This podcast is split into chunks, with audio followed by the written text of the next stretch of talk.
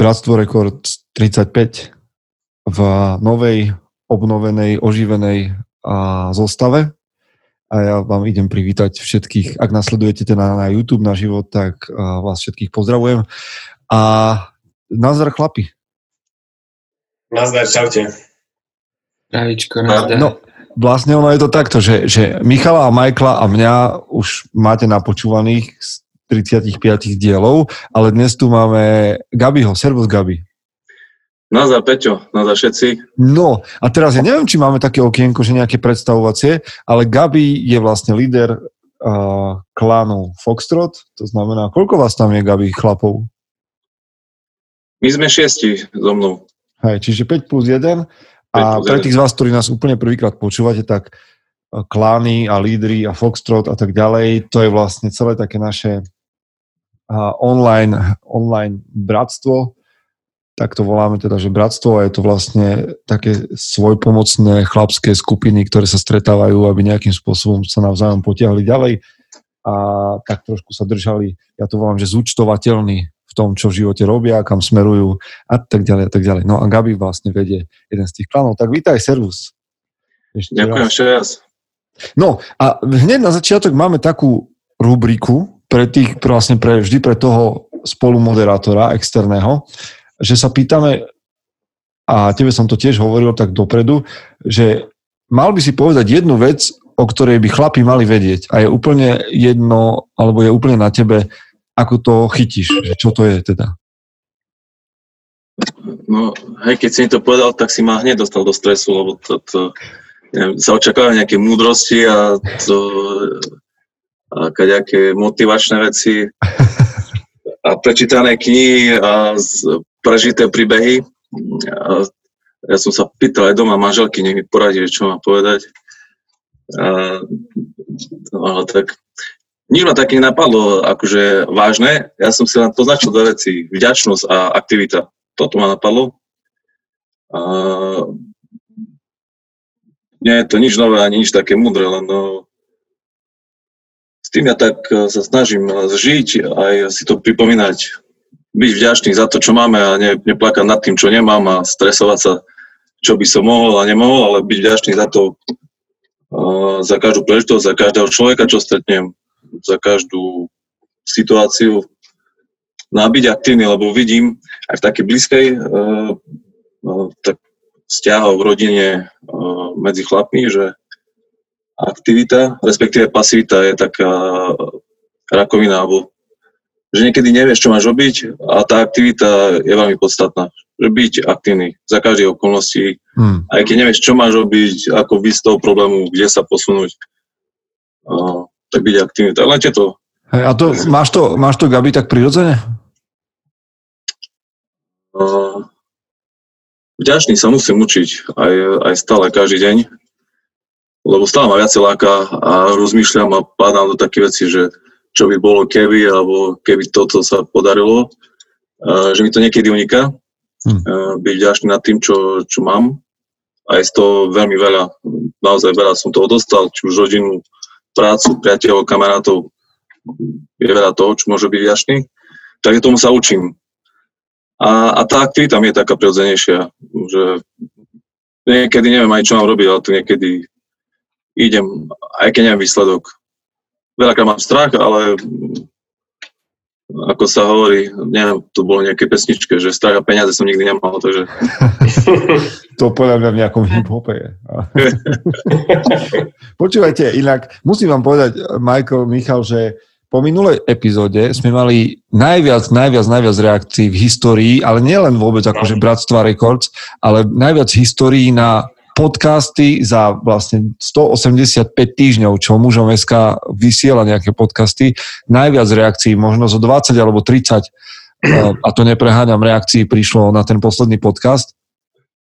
Ale, asi čučíte. No, no, no, no, všetky boli na jednu tému. No. Potom ako tak. Ďalej do čúrania.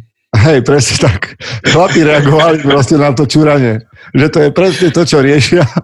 A že, že im, no, tak ja si hovorím, že my tu rozoberáme témy života a smrti a všetko o, o dôvere, nedôvere, politike a tak ďalej.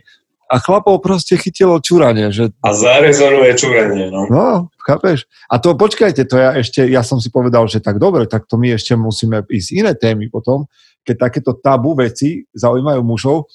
Gabi, neviem, ty si počul to posledné Bratstvo Rekord? Počul som, hej, hej. No. A tam som vlastne... Rudo ma na to upozornil.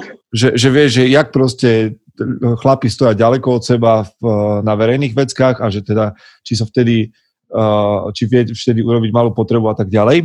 A ja, ja viem ešte jednu tabu tému, ešte na ňu nemám odvahu, ale keď ju teraz poviem, tak podľa mňa zase budú reakcie. A to je, a ja už idem do toho teda, keď som začal, a to je tá posledná kvapka po čúraní, čo nejde do pisoáru, ale ide do nohavic. Yeah. A teraz som začal veľkou bombou. To si bombou. Začal do živého.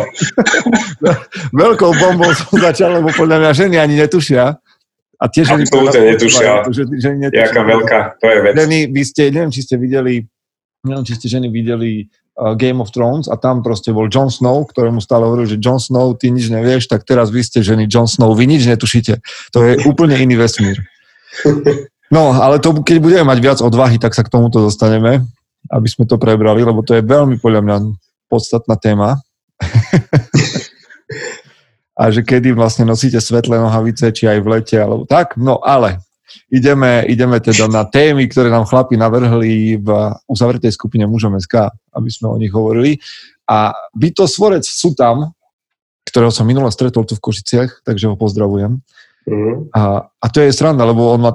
Ja nerozoznávam takto ľudí z Facebooku, hlavne keď majú nejakú zvláštnu profilovku alebo, alebo majú takéto meno, nejaký, nejaký nick a zakričal na mňa nejaký chlapík, že nazdar Peter a tak a ja som sa mu ozdravil a on že no sú tam a ja že kde?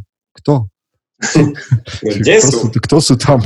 A on že no však to som ja z toho Facebooku, aha, takže Matúša pozdravujeme a on sa nás pýta a za, my sme trošku o tom hovorili, začali sme pred, pred nahrávaním, že ako zvládate nervy, keď to na vás príde, deti, práca a podobne. A na mňa tu je, že Peter, ty si spomínal, že si bol kedysi nervák. Ako sa ti podarilo začať zvládať, respektíve ovládať? Ako, a ako vám ostatným? Nejaké konkrétne tipy, čo pomáha? Takže jak ste na tom? Melancholici, sanguinici, čo ste? Ste niekde v tej škále? Cholerici. Cholerici, no. No. Tak poďme. No, ja, hej, no, ja teda, keď môžem začať... Ja som tiež akože veľký nervák, musím povedať, aj keď sa to snažím časom už ovládať, alebo vekom, skôr by som, som povedal. Ale nie je to jednoduché, nie je to jednoduché, úplne rozumiem. Matúš, Matúš sa volá. Mm. Matúšovi, keď sa to pýta, lebo je to téma, ktorá podľa mňa chlapov veľmi sprevádza, veľa chlapov s ňou bojuje. A ne, neviem, akože priznám sa, nemám na ňu nejakú odpoveď. Iba no, moja... Ty si hovoril, nie, že od marca, si, od, marca, od marca si vlastne na home office. Od marca som na home office. A že už ti to leze... Nestretávam sa s ľuďmi, nemám nervy, už mi to chýba. Ale nie, ako určite aj doma sa dajú nervy ľahko dostať. Ale jak vravím, neviem, neviem, či existuje. U mňa, u mňa zafungovalo to asi vekom.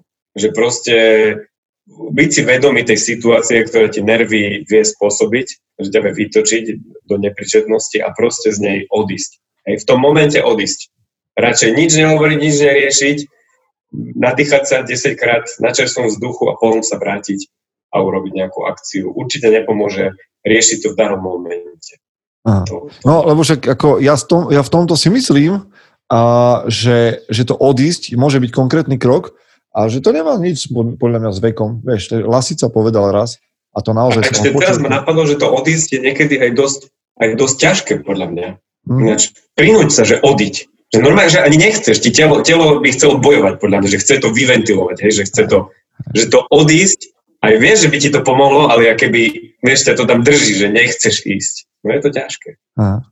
A vieš, že, že len k tomu, čo si povedal, že vekom, že Lasica v jednej relácii, to som videl, teda nie je to žiadny fejkový Lasicov výrok, že vekom sa nemúdrie, vekom sa starne. A že, že vlastne tam tá možnosť odísť, tu má každý, len možno je to asi schopnosť nejakým spôsobom dať egu stopku, alebo neviem. Chlapi, jak to vy máte? Vy ste, kde sa nachádzate? Nervy, nenervy? U mňa U mňa to je tak, že najprv musí byť takéto základné, že dajte mi päť minút, nikto na mňa nerozprávate, ja sa idem najesť. Už tu máme odchod a jedlo. Aby som nebol, že hangry. A už keď eliminujem tú možnosť, ešte stále, stále som. Hej, no Angliča, Američania, angličtina má vlastne taký pekný výraz na to, že hangry, že vlastne spojíš slovička hunger a anger, teda hlad a hnev, čo u mužov sú podľa mňa veľmi uh, blízke emócie. Aha. Ale páči sa mi, čo, čo povedal Michal, že, že odísť do tej situácie, a to asi, asi platí celkovo pri emóciách, že keď ja odpisujem rýchlo na správu a chcem povedať niečo, niekto niekoho si rýpnúť alebo povedať niečo škaredé a potom je dobré len tak odložiť ten telefón a dať tomu tak možno pätnásť minút, možno hodinu, potom sa vrátiť k tomu, že naozaj chcem toto povedať, naozaj, a vymažem to, neposielam to. Čiže niečo podobné, hej, radšej odísť z tej situácie a, a neriešiť to a potom sa vrátiť a prehodnotiť znovu, že či, je, či mi to naozaj za to stojí, aby som sa a, s niekým pohádal. Aha. OK. Gabi, ty vedieš kopu ľudí. Musíš tam šéfovať, manažovať. To je podľa mňa denne konštantná príležitosť byť naštvaný. Ja som mal tú výhodu, ja som prirodzene taký kľuďas, že mňa až tak ľahko niečo nerozhádže. Samozrejme, okrem detí a manželky, to, to, to, akože tam, to, to je samostatná kategória. Títo majú na to špeciálne talenty a dary. A A práve, že mne sa to zdá, že vekom sa to mení u mňa naopak, že doteraz som bol kľudný a už teraz nemám chuť byť kľudný veľakrát. Veľakrát. Doteraz to bolo tak, že dobre, tá hranica bola veľmi vysoko, že som sa nenechal vytočiť a teraz uh, mám veľakrát chuť uh, hovoriť ľuďom tak, ako to je, že bez ohľadu na následky. Uh, ale viacej prevláda tá, že som kľudnejší. No. Doma A doma sa to zase naopak mení do opačného, kde ma vedia naštartovať za sekundu, to, ako, to, to vedia veľmi rýchlo a to sa začína viac ovládať. Takže keď to tak má ísť takýmto trendom, tak radšej budem doma kľudnejší a v práci budem nakladať. Lebo ako, ale to si podľa mňa vyťahol dobrú vec, že automaticky sa hnev, automaticky sa hnev považuje ako keby za takú negatívnu emóciu, čo ale nemusí byť v každom prípade. Však hnev môže byť akože hnací motor spravodlivosti, povedzme. Nie. Spravodlivý hnev. No, vieš, taký ten spravodlivý hnev. Či nie? Ja, tak nie všetci sú na to pripravení, akože byť takto konfrontovaní. Veľakrát sa kontrolujem a nad tým rozmýšľam, že či je to v poriadku, že nepoviem v tú chvíľu, v tom momente niekomu, čo si zaslúži, aby dostal to medzi oči, ako tú pravdu uh-huh. a radšej to mám zltnúť, počkať a byť ten taký v defenzíve a pre dobro situácie. No a doma to je naopak. Doma som to nerozlišoval. Doma, keď uh, ma deti nazlostili alebo manželka, tak hneď som išiel do nejakej protireakcie. Práve, že títo ľudia si to viacej zaslúžia, aby som to viacej uh, možno spracoval a nešiel hneď do, do toho konfliktu. Uh-huh. Dáva, Takže dáva, to začína meniť asi. Dáva to zmysel. Podľa mňa, akože, ja si stále myslím, že agresivita je dar, pre mužov určite. Ešte sme to celkom jak spoločnosť a neviem, či vôbec niekedy to spracujeme, ale podľa mňa agresivita je dar a, a existuje niečo ako spravodlivý hnev. Čiže treba veľmi si povedať, že podľa mňa to hovoríš veľmi múdro, ja ešte nemám na to nejaké špeciálne, že nejaké mantinely, ale že treba si vedieť povedať, že kedy je ten hnev na mieste. No proste, vieš, tak nebudeš, ja napriek všetkým môžete mať nejaké duchovné presvedčenia alebo tak, ale sú isté momenty, kedy proste súdia nejakého zločinca a ten hnev na to, čo urobil, je proste na mieste. Hej. Keď niekto vedome ublíži niekomu druhému v tvojej blízkosti alebo niekto ponižuje slabších, tak ten hnev je na mieste. To zase akože povedať, že prehltnem to a odídem a ten človek nech sa uvedomí sám, alebo život mu to vráti, no to asi neviem, či... Mm. A ja som, ja som to mal, akože ja som to nevedel kontrolovať dlhú dobu, Matúš dobre na to naráža, ja som to viackrát spomenul, že ja som to dlhú dobu nevedel kontrolovať svoj hnev a to je možno problém, keď nevieš ten hnev kontrolovať, lebo ten hnev je energia a niečo s tebou spraví. akože tá kontrola toho hnevu, že tú pohonnú látku ako využiješ. No a mne začalo pomáhať asi to, keď som začal preberať osobnú zodpovednosť za situácie, ktoré, ktoré, ktoré, ktorých som sa ocitol ako nahnevaný, lebo najväčší problém bol, keď som hovoril, že oni ma nahnevali a tam to končilo. A keď, v momente, keď som začal hovoriť, že ja som sa nahneval, hej, pretože to považujem za nespravodlivé, alebo preto, že sa cítim ukrivdený, ale ja som sa nahneval, tak ja som to musel riešiť. Hej. Ale, ale keď som to hádzal na druhých, že to je ich chyba, tak som vlastne bol vždycky len tak pasívne agresívny. Že vlastne som nechcel nič riešiť, len som chcel dať ľuďom pocítiť, že sú na vine, že majú vinu a že by ju mali niesť. A ja zase, čím som starší, tak sa menej hnevám, lebo stále viac a viac mám ten pocit, že ja vytváram a kreujem nejaké svoje okolnosti a svoj svet a že som mým, veľakrát si poviem, že to nie sú to, čo ma hnevá, že to nie sú moji ľudia, to nie je môj svet, ja nechcem mať s týmto nič spoločné a idem svoje. No to je na takú dlhšiu debatu, ale tak to mám ja. Ale keď vás tomu niečo napadlo, tak poďte ešte. Mňa ešte napadlo, jak teraz sa o tom bavíme, tak som to asi odpozoroval, že hnev je podľa mňa taká odvodená emócia alebo sekundárna emócia od niečoho druhého, že vždy s tým hnevom je niečo iné. Že buď ty máš problém so sebou, jak si ty vravel, Peťo, že neprebral si zodpovednosť, alebo niečo iné ťa trápi a vyveršíš si svoj hnev možno na druhých ľuďoch, proste niečo ťa v robote trápi alebo naopak doma. Čiže vždy si musíš urobiť najprv poriadok v tých svojich základných veciach a podľa mňa aj potom ťa bude ten hnev menej. Keď budeš taký ako keby vyrovnaný s tým životom, že aj potom ťa bude hnev určite menej, menej, menej budeš nervný. Dobre, tak máme druhú, máme druhú od Matúša. A Matúš sa pýta, že takú tému nám nahodil Matúš Štefanička, že, že muž a chválenie. Mm. Je v poriadku vychváľovať alebo chváliť sa pred inými? Kedy a ako rozlíšiť, či je to vyťahovanie pred inými, respektíve ješitnosť, aby som len ukázal, že čo mám a kedy je v poriadku sa niečím chváliť. Prípadne ako to robiť, aby som nevyzeral ako egoista a chválenkár. Mm. No tak znova prejdeme také kolo, že ako to máte vy osobne, a nemyslím, že sa chválite, lebo to ako Je, je, je taká téma, čo by o nás niekto iný musel povedať, ale tak nemáme pätnásť rokov, už máme trošku viac, už viete, v čom ste dobrí? Viete to tak nejak, akože keby, keď na, príde na lámanie chleba, tak viete normálne povedať, že okej, okay, toto, to, to, v tomto som veľmi dobrý, toto mi ide, toto sa mi v živote podarilo, na toto som hrdý, toto som schopný urobiť. Alebo sa vám o tom hovorí ťažko a nechce sa vám do toho. Ja by som povedal, že ja sa snažím učiť to, že, že, že vlastniť to, že niečo viem dobre, že to viem o sebe povedať, hej. A, a už keď, sa, keď už sa budem niekomu chváliť, tak asi sa chválim ľuďom, ktorí ma na, o ktorých viem, že ma naozaj veľmi dobre poznajú a nevystrelí to v zlom. Uh-huh. Hej, že, že keď sa viem chváliť kamošovi, ktorý ma pozná už pätnásť rokov, tak on vie, kto som a to, čo hovorím, len to, že proste teším z toho, čo sa mi práve podarilo a nevychvaľujem sa. Hej? A chcem len zdieľať tak, ten úspech s niekým. Asi, asi nie je dobre zdieľať úspechy vždycky s ľuďmi, ktorí ťa veľmi dobre nepoznajú, lebo, lebo mi možno budú závidieť alebo ma zle pochopia a podobne.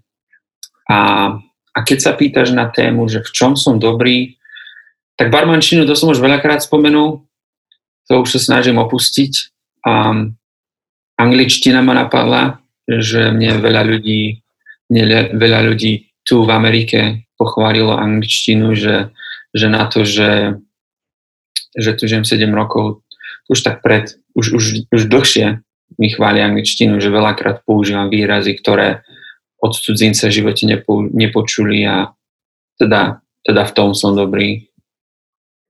No a aj, aj, to, aj to vieš tak predať nejak, že, lebo ja si predstavujem a niekedy to, na to navádzam ľudí, že ideš na pracovný pohovor ku Gabimu do firmy a ja si myslím, že a, a, a dosť sa to podľa mňa tak aj preferuje, že musíš prísť a povedať, prečo ťa Gabi potrebuje vo svojej firme. Že nestačí, že akože prídeš s tým, že akože som tu a či by sa nenašla nejaká robota, ale že prídeš za, za nejakým šéfom a on povie, že ja som presvedčený, že, že moje schopnosti vaša firma potrebuje. To je, to je moc, alebo, alebo je to v poriadku? Asi v tomto, v, to, v tomto mám asi ešte nejaké medzery, ktoré sa, o ktorých sa musím naučiť. Lebo... No možno to nie je v poriadku a možno, že je OK, že máš medzery. To ja neviem, ja sa to pýtam.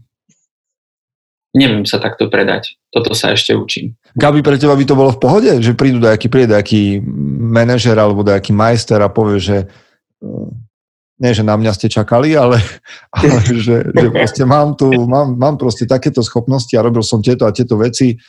Či jak sa pozeráš ty na ľudí, keď ich prijímaš napríklad?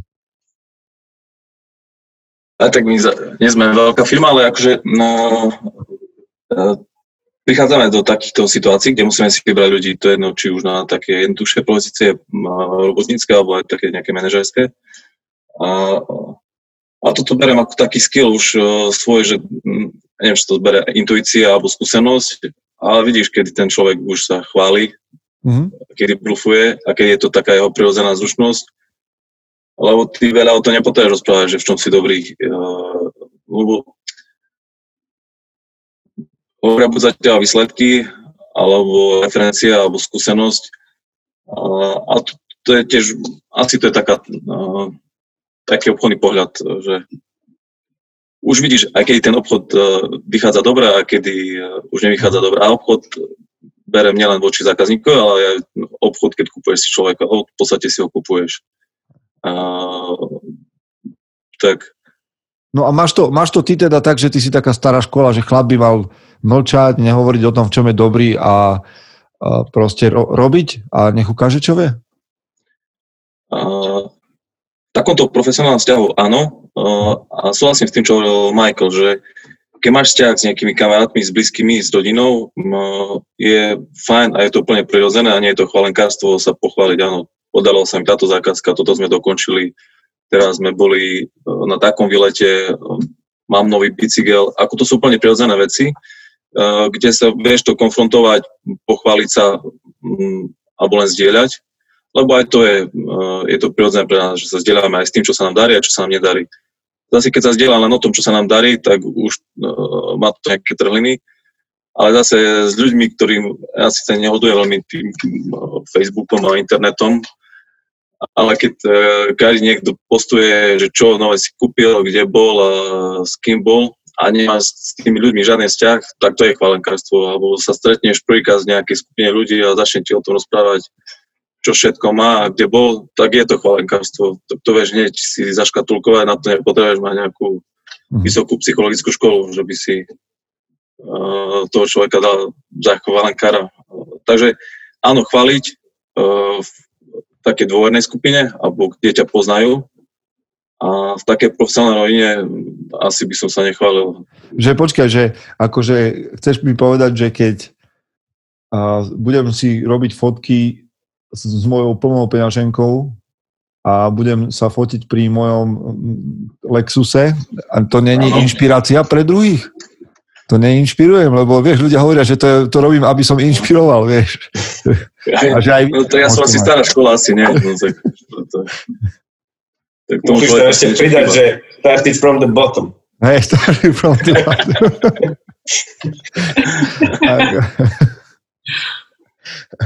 Michal, ty to máš teda ako? Started from the bottom. Started from the bottom. Uh, čo, ja, čo ja viem, akože... Ja tiež asi nie som ten typ nejakého, že by som sa chválil, chválil niečo. Není mi to prirodzené, asi to neviem ani povedať, aj keď, aj keď určite ste aj vy stretli nejakých takých ľudí, ktorí to vedia s takým nejakým prirodzeným šarmom alebo s niečím, tak aj sa vychváliť, hej, že im to tak ide a vtedy ti tak povie, že aj, aj ty by si sa tak chcel vychváliť, ale, ale nevieš to, hej, tak ja vlastne patrím medzi tých, čo to tak nevedia podať, aby to vyzeralo tak prirodzene, hej, že u mňa by to asi tak vyznelo, že sa tým chválim. Ale to možno u mňa platí v tých takých osobných vzťahoch. Ja, ja som zase asi zastanca tej teórie, že skôr sa viem vychváliť v tých pracovných, v tej pracovnej oblasti. Tam, tam, kde je ten taký konkurenčný boj, hej? Že tam, kde, kde prichádzaš na trh, musíš sa nejako ukázať, tak tam mi to práve, práve že je prirodzené. Že už aj keď som robil pohovor e, a bol som čerstvý absolvent, tak už vtedy som zistil, že proste ty si musíš akéby trošku pridať, musíš si nadsadiť. Že musíš aj zistiť, že čo tá firma hľadá a ty sa musíš do toho ako keby aj tak šupnúť, lebo veľa, veľa ľudí som odpozoroval, že sa proste ponižuje, hej? Že, že, a potom firmy takých ľudí podľa mňa nemajú radi. Čiže tam, kde podľa mňa vládne aj taký ten konkurenčný boj, tak je dobre podľa mňa vyzvihnúť tie tvoje dobré vlastnosti a nebrať, ale, ale tak bez emócií, hej? Že proste toto, toto, toto, hento, toto viem. A... Vieš čo, to si mi troška nahral v tom, lebo však poďme trošku aj o ženách sa porozprávať. Že ja mám, ja mám totiž to pocit, že ženy sú presne v tom také, že do, OK, podľa mňa jeden rozdiel medzi mužmi a ženami je, že muži sa zvyknú preceniť a no. ženy podceniť.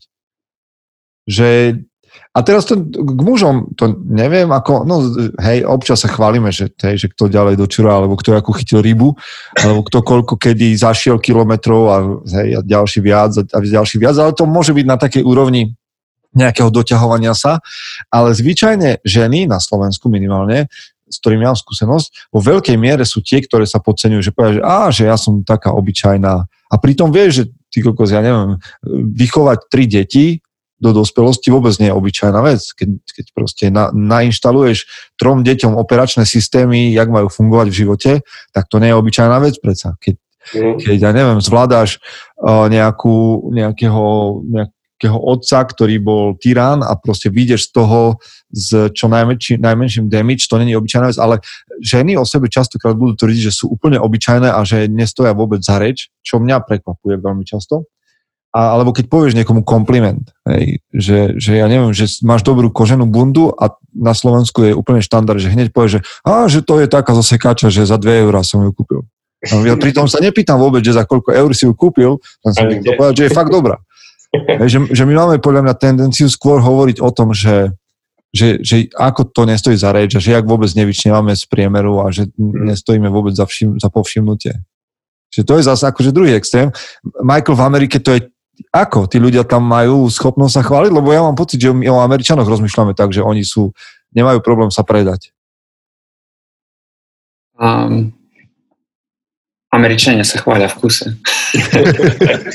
Úste majú niečo, čo sa im podarilo, čo, čím prešli a koľko zarobili a neviem čo. Um, tu, hlavne, nes, tu nesmieš ani povedať, koľko si zarobil, nikdy. Tu no, na Slovensku to nerozpráva, že? Hej, to je tabu. A, pritom, no. a, v Amerike, a v Amerike mám pocit, že ti to ľudia radi povedia. Nie radi, ale je to také, taká bežná záležitosť. Um, ja žijem v takej bubline San Francisco, neviem, či sa to dá porovnať k takej Amerike klasickej. A ešte ja k tomu pracujem v takej lukratívnejšej štvrti, tak tam ľudia, keď sa s nimi rozprávam na bare, to je, to je v kuse chválenkárstvo o tom, čo predali, do akého biznisu investovali a č, čo, čo plánujú nové a To, to, to je také, už také, taká plitká konverzácia, to ťa prestane baviť, keď každý, keď každý len o sebe rozprával to, čo sa im podarilo. Je to Aha. také, je to nudné, no, nemám k tomu. Ešte, ešte mi k tomu, čo si, ešte mi k tomu, čo si napadlo, a teraz to nejak mi ušla tá myšlienka, že, a neviem, už si asi nespomínam, to je škoda. Lebo ja mám pocit teda, že a... My, aha, už viem, že, že my totižto nevieme sa pochváliť, povedzme, nechváliť, ale že sa pochváliť, alebo byť k sebe dobrý. Ani v tom zmysle, že my nevieme sláviť svoje úspechy. Že nevieš to povedať ľuďom okolo seba a že skôr je to, a hlavne pri mužoch, mám pocit, že je to skôr o tom, že ideme vlastne od jedného splneného bodu k druhému a že nemáme čas, ako keby sa potešiť z toho, že sme to dokázali. Mm. Že keď, ale, ale to sú takéto maličké hlúposti, ja neviem, že keď firma dosiahne nejaký cieľ, dokončí nejakú stavbu, hej Gabi, či, či máte nejakú také, že sa potľapkáte po ramenách, alebo idete na ďalšiu stavbu. Alebo Michael, keď si dostal Blue Belt, si mal modrý opasok, nie? Si dostal, tak si mal nejakú, si urobil, že ideš s ľuďmi sadnúť si vonku, aby ste oslavili ten úspech, alebo ako to máte? Ja si nepamätám, že by som to oslavoval. Bol Blue Belt a bolo vybavené. Hm? No to je pravda, akože neviem, či to je kultúrna vec alebo taká osobná, ale uh, tie úspechy, alebo keď sa niečo podarí, uh, je prirodzenejšie sa nám sťažovať, ako sa chváliť. Uh, tak, a tak, uh, zdravo, tak zdravo sa chváliť, lebo to je tiež asi tenká hranica medzi tým, že to prekopí do chválenkárstva, že sa začneš chváliť uh, na ten americký štýl, že so všetkým, alebo uh, vieš ozišiť, čo je dôležité, s čím sa pochváliť. A nie tak chválenkárstvo, že poďte mi zavidieť, ale OK, stalo nás to energiu, čas, naše schopnosti, boli tam nejaké prekážky, ktoré sme zvládli, ale máme to Aha. super zvládnuté. No, toto neviem. A jedna vec je, vieš, že vieš vyťahnuť vonku vlastne tým ľudí, ktorí s tebou, alebo tí, ktorí ti po ceste pomohli. Druhá vec je, že je to čas aj na odpočinok, aj potom, čo si začal dokázal. Hej, že, že byť k sebe dobrý, aspoň na chvíľu. A, ale asi nemalo dôležitá vec, a to neviem, či je to človek sám schopný, je poznať, alebo byť taký pravdivý voči sebe, že aký je úmysel toho. Že či sa chcem akože povýšiť nad niekoho, aby rozumeli tomu, že som lepší ako oni, alebo preto, aby sa so mnou tešili. Hej. Čiže toto je skôr také. No, alebo prirodzene v kultúre sme to mali, veď keď sa skončili, ja neviem, skončili sa nejaké, o, tieto, že sa úroda pozbierala, no tak vždycky mali tí ľudia nejakú oslavu, nejakú slávnosť, hej, a proste vždy sa niečo v roku, boli prirodzené cykly toho, kedy ľudia sa chválili tým, že čo sme všetko dokázali a, a že je to dobré a tešíme sa, ideme ďalej. No, tak neviem, či sme odpovedali, ale je tu ďalšia otázka. Od Martina. No tak neviem, že, že, ale tak minimálne jedna časť tej otázky. Od Martina Minára. Že seru ste, mám dve otázky. Či ste zažili, zažili ste v rámci fungovania Mužom es ká, a každý z nás nejakým spôsobom funguje v Mužom es ká, zažili ste v rámci fungovania Mužom es ká pocit vyhorenia? A druhá, prežili ste, a teraz pre niektorých aj, prežívate, a pre niektorých, alebo budete prežívať krízu stredného veku. Ako vnímate tento pojem? Čo si o tom myslíte? Poznáte ľudí, čo s tým bojujú? Ako z toho von? No tak kto z vás už je vo veku, že môže mať krízu stredného veku? Čú. To je po štyridsiatke, nie? Tak technicky asi ešte nie. Ako... Ja si idem po kávičku, dobre? Tak ty budeš prežívať. Tak vraj to je od tridsaťpäť do štyridsaťpäť. Hej, hey, ja som počul, že, že stredný vek je štyridsať a vyššie. Asi to bude individuálne. Že ak si v puberte ešte. No ale tak začneme najprv od začiatku, že mali ste v tejto našej snahe robiť niečo pre mužov také, že fú, že chcete si oddychnúť, že už vás to nejak nechytá, nebaví, nedrží? Venujete sa chlapom, teraz to budú počuť. Nie, čo si, my celý čas sa tešíme. Takže šéfe. Jas, jasné. Je tu šéf, nemôžeme to rozprávať. Pre mňa je to vždycky, ja hovorím, že práca s ľuďmi je výborná, to mám takú hlášku ešte, keď som pracoval s tínadžermi, že práca s ľuďmi je výborná až na tých ľudí.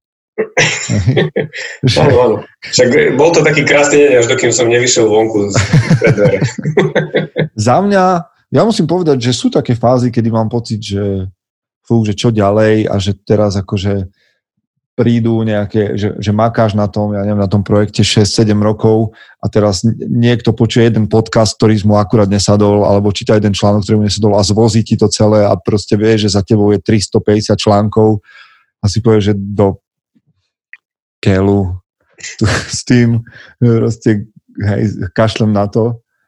Ale vždycky pre mňa, ja neviem v tomto vyhorieť, pretože tá vízia, ktorá ma ťaha dopredu, je silnejšia. Akože mám občas také obdobia takej nechute, alebo také chvíľky také nechute, keď ma niečo znechutí, ale potom vždy je tá vízia toho, že, že čo je zmysel toho projektu silnejšia, to, že sa k tomu vrátim. Neviem, či vy ste stihli za čo také zažiť. Ale nemusí to byť o vyhorení pri projekte Mužom es ká. Zažili ste vyhorenie všeobecne, že ste... Ja viem, že sú ľudia vyhorení až tak, že sa im nechce vstať z postele, to už je vážny stav. Mm. Ale niečo menšie? Ja som... No, poď, Majko. Ja nemám ni- niečo extrémne, by som povedal, ale ja keď som bol v mojej prvej práci ako barman, ku koncu som už bol nejaký asistent manažéra a, a mňa to tam už prestalo baviť potom. Ja už som nemal žiadne výzvy, ja už som chodil do práce a všetko, čo sa tam kedy stalo za tých štyri roky, tak ja som už vedel, ako, čo s tým robiť. Čiže pre mňa tá práca už bola nudná. A, a potom jedného dňa som sa ráno zobudil, rájim si, že, že idem kvitnúť všetky práce. Som vtedy asi tri, modeling a dva bary. A hlavne túto. A, a išiel som cestovať na mesiac. Len tak som chodil svetom. A, a to mi dosť pomohlo. Ja som, vyčistil som si hlavu, zorganizoval a, a vrátil som sa. Neviem, či to bolo vyhorenie, ale bolo, bolo to taký bod zlomu, keď som si povedal, že už stačilo, že sa musím posunúť niekde inde. Uh-huh. OK, super. A to ti stačilo na to rozhodnutie, aby sa tie veci zmenili? To tak jedného dňa som si povedal, mal som takú konverzáciu so známym a hovorím si, reku, už nedáva zmysel, že, že nemám sa naozaj čoho báť, môžem ísť aj niekde inde a mať nejaký čas pre seba. Uh-huh. No a Gabi, ty si začal. Keď bola otázka na, že či v súvislosti s mužom .sk, tak ja som veľmi krátko tak aktívne do toho zapojený. Sledujem, vnímam dlhšie, takže tam určite nemala ani byť priestor, ani čas na to, aby boli nejaké indície na vyhorenie v súvislosti s, s mužom .sk. A skôr to vnímam, že momentálne z toho viacej čerpám, ako, ako dávam, aj keď to znie tak možno zvláštne, ale uh, tie klány, uh, ten čas, aj tí chlapi, je to priestor, kde momentálne načerpávam aj, dobre, fungujem tam ako líder, ale uh, sme tam rovnocenní tí chlapi. Takže zatiaľ pre mňa to momentálne zdroj na načerpanie, nie na vyhorenie, že to nie je pre mňa záťaž. Aj keď časovo, organizačne, priestorov, určite je to nejakým spôsobom, si to potrebujem zorganizovať popri svojich ostatných iných povinnostiach. Ale myslím, že som zažil, aj keď som nemal to nikdy tak nejak formálne diagnostikované alebo nejaké vyhorenia, boli také časy, kde, áno, bolo také, že som nemal chuť ani stáť z postele, ani sa nie, že čo mám ďalej robiť a čo sa bude diať. A bola taká atapia, ap, ap, apatia. A asi to malo známky takého vyhorenia, len ja som to neviem možno vtedy pomenovať. No. A neviem, a nejak, nejak som to roz, rozchodil a prešlo to, že uh, asi v tom čase trebalo len vydržať. A už si začínam dávať na to viacej pozor, že keď uh, viacej poznám seba, mám nejaké signály, tak hľadám si priestor, kde môžem uh, byť sám, dať si to dokopy, stišiť sa, porozmýšľať, pokladať.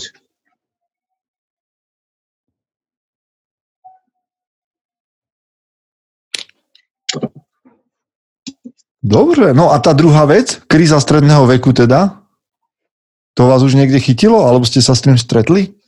Lebo pre mňa to je ešte taká vec, ja mám pocit, že celkom neznáma, akože hovorí sa o tom, asi je to taká, taká klasická téma a, a sa hovorí teda, že chlap proste potom začne naháňať akože nejaké také nové zážitky, ale ja osobne nemám pocit.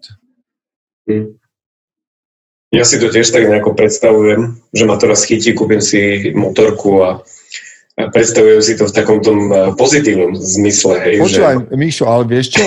Ja to mám, akože toto ma štve, že ja napríklad si chcem kúpiť motorku akože taký ten klasický chopper nejaký od mojich, ja neviem, dvadsať rokov nad tým premýšľam, že raz si to kúpim. Hej. A viem, že na to nenašetrím tak skoro, že si na to našetrím, ja neviem, možno do päťdesiatky. Musíš počkať na krízu stredného veku. No vieš, a že darmo to ja plánujem a budem na to, darmo to plánujem tridsať rokov, proste si to kúpim a bam, ľudia povedia, že aha, kríza stredného veku. A, kríza, a je to tu.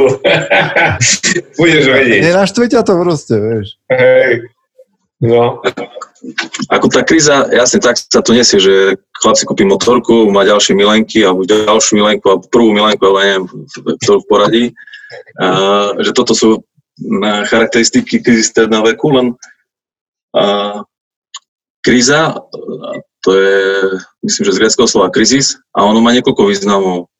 A, skúška, rozhodnutie, a, výber, rozdelenie, že my stále krízu vnímame ako niečo negatívne, A uh, ja to skôr vnímam, že to je,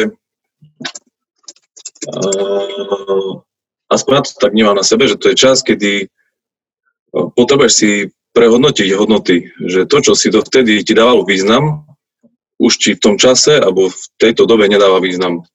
Či už vzťahy s ľuďmi, ktoré si práca, keď máš dvadsať rokov alebo po škole, kariérny ráz, chceš byť čo najlepší vo náročnom svetle, možno, nechci povedať, že klameš aj sám seba a celé okolie, že našochoríš to uh, perie, aby si vedel navabiť samičky aj uh, zamestnávateľov a buduješ svoje hniezdočko a všetko to, čo máš naplánované a potom príde tá kríza, kedy si povie, tak mám už tridsaťpäť štyridsať rokov a toto, čo som chcel, to potrebujem ďalších dvesto rokov na to, aby som to dosiahol.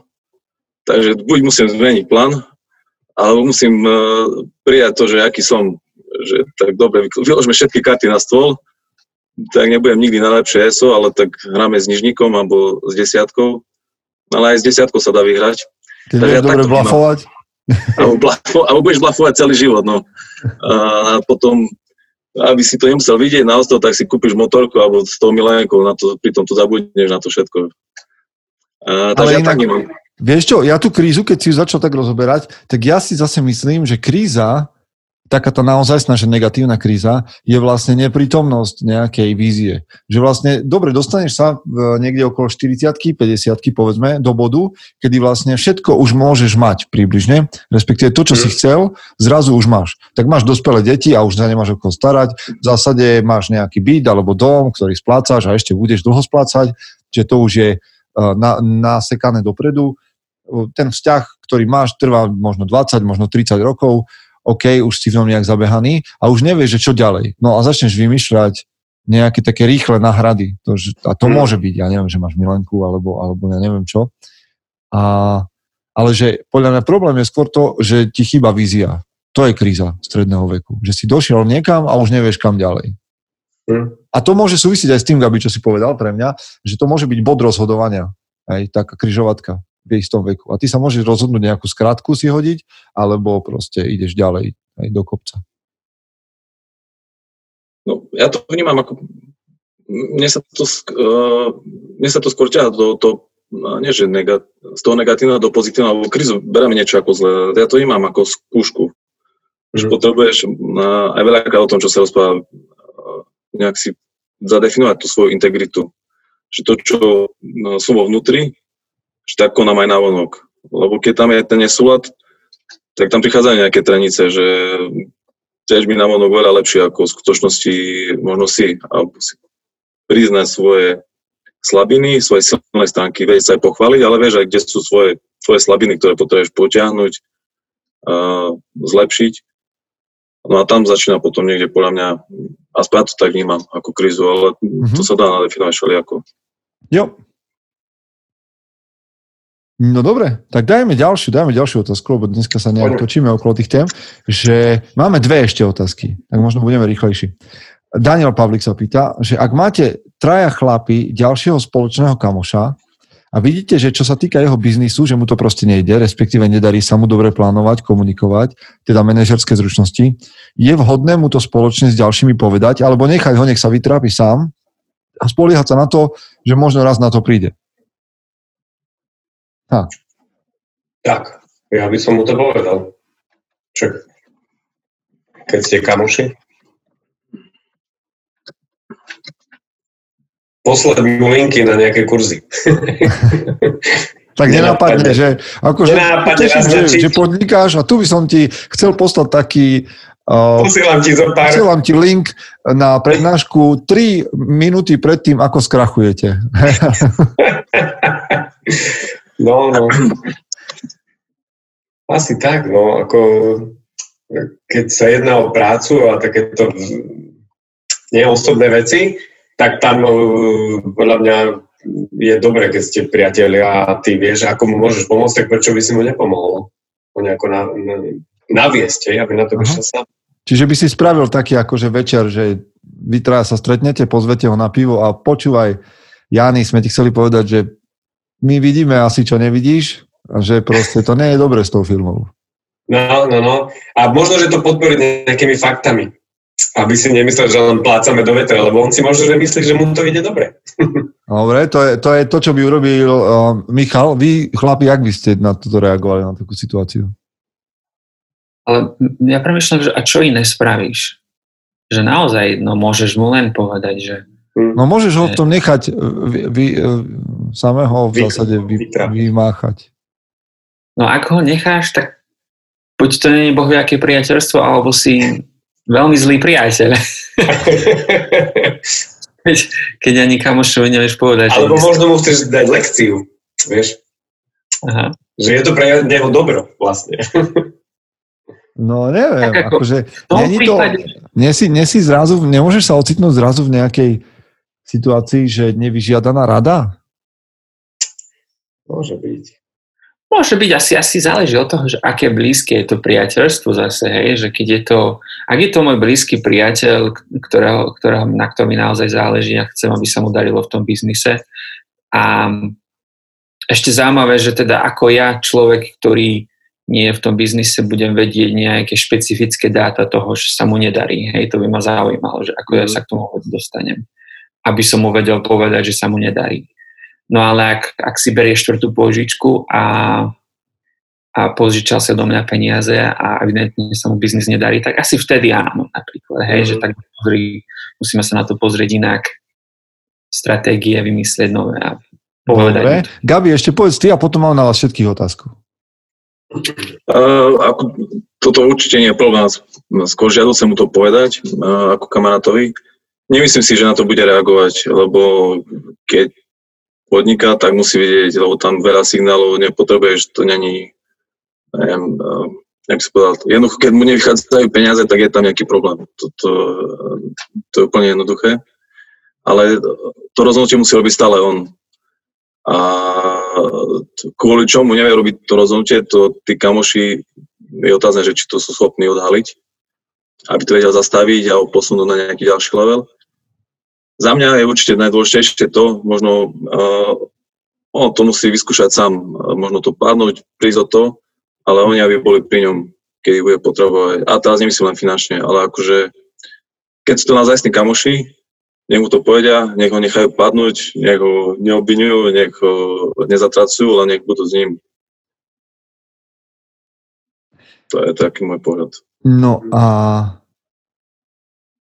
už ste boli niekedy v tej opačnej situácii? Že by si vás zobrali tak kamoši na koberec? Že počúvaj, toto tu nie je v poriadku.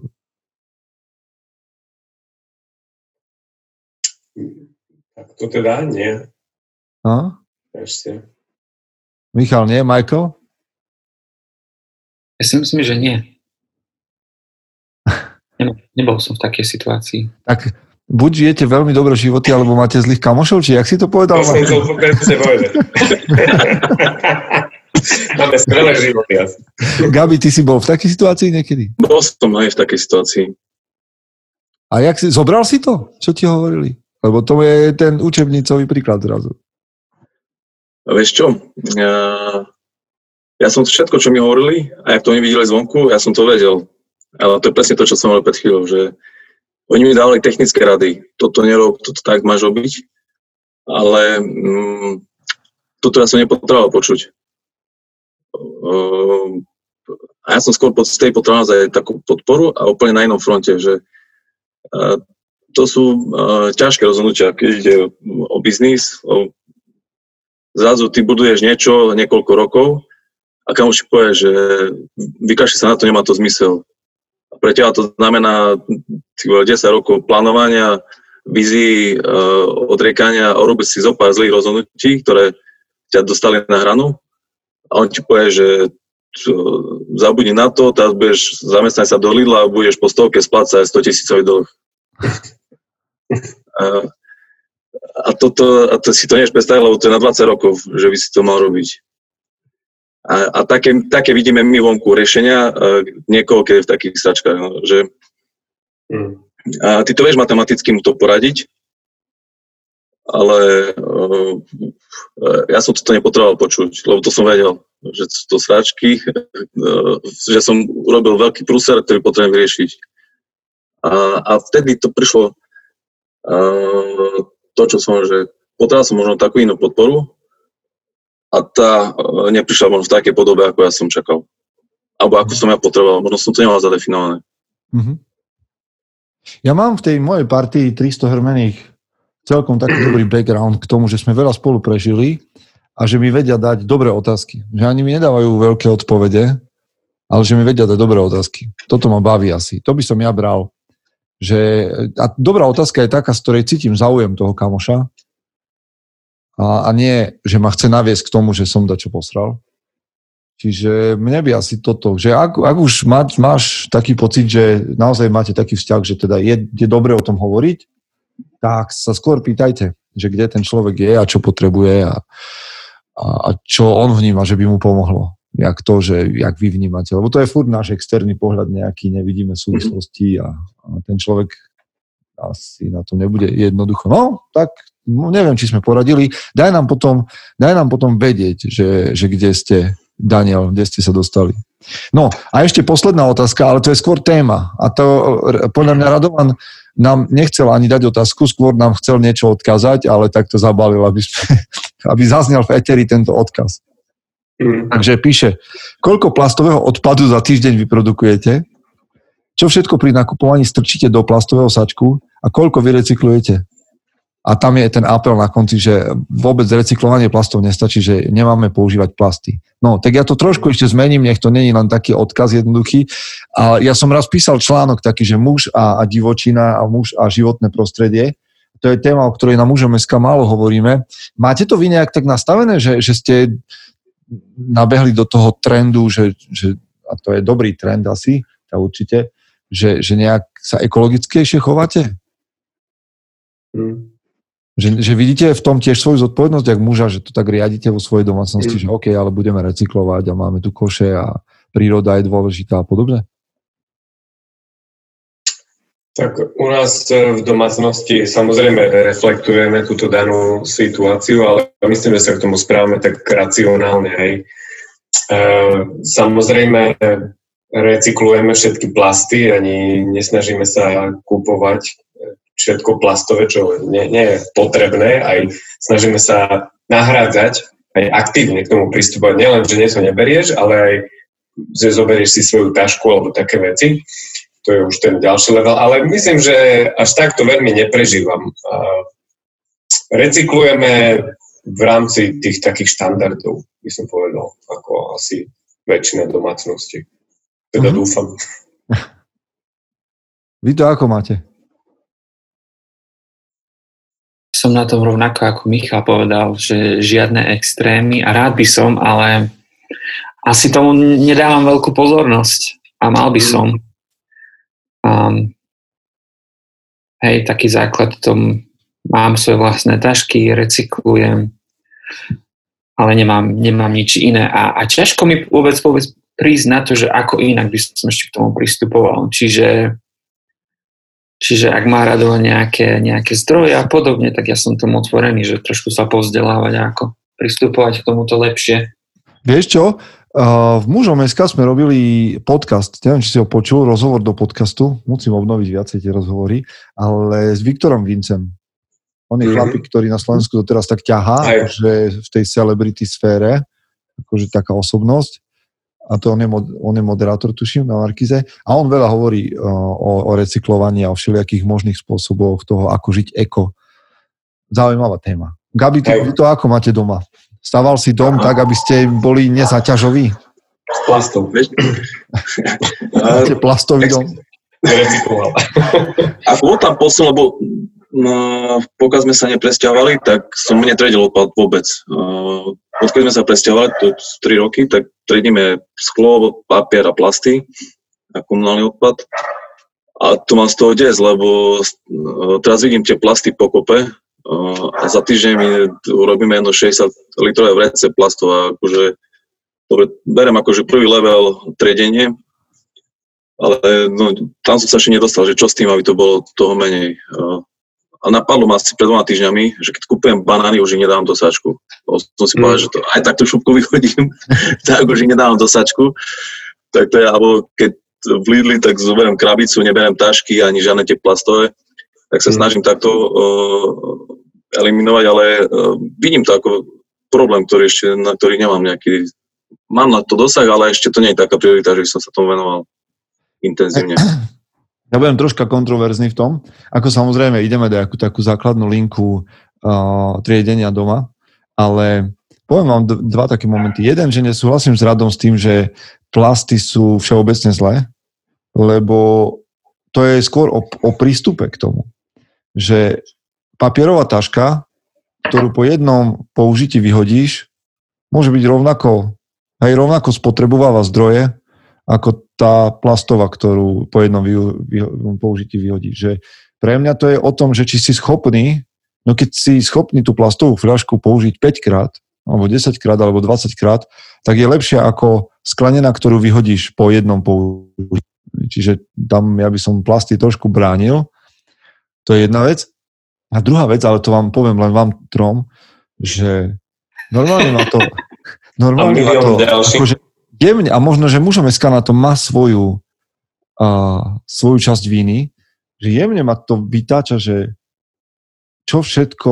že ľudia mi ako keby nedávajú možnosť sa rozhodnúť, za čo som zodpovedný, ale rovno mi povedia, za čo som zodpovedný.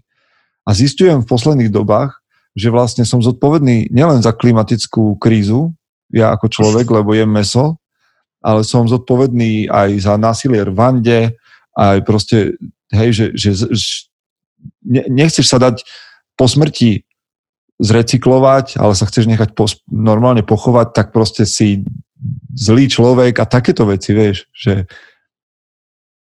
ja chápem, že, že naše činy sa odrazia vo večnosti, jak hovorí Maximus Gladiátorovi, a že sú dôležité, ale že ja by som zniesol asi menší spoločenský tlak na to, že OK, hovoríme o tých témach, ale nechajme ľudí sa rozhodovať, ako to budú robiť. A keď túto planetu zničíme, tak to bude naše rozhodnutie, a keď ju zachránime, to bude naše rozhodnutie, ale nemám, začína ma tlačiť to, že niekto mi obíja o hlavu, že keď nebudeš uh, recyklovať, tak ti dotiahnem toho ľadového medveďa mŕtveho.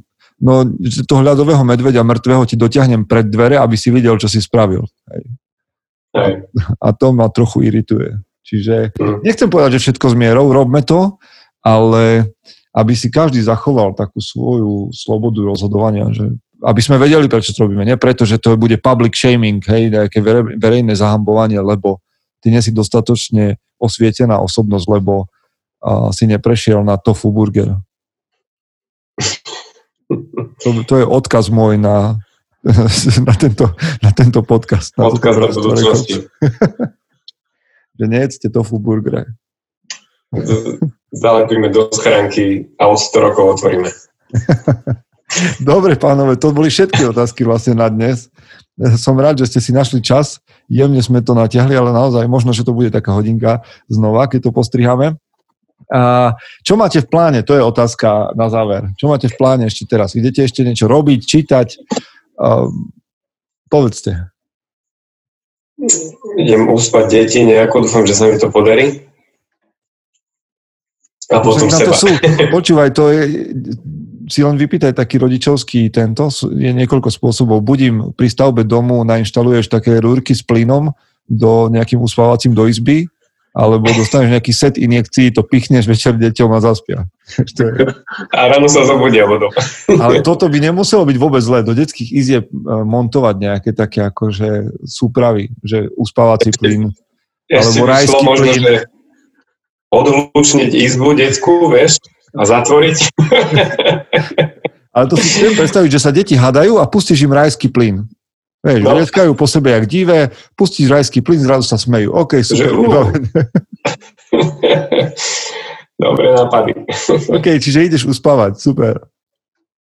Gabi, čo je, čo je dneska ešte náplň večera?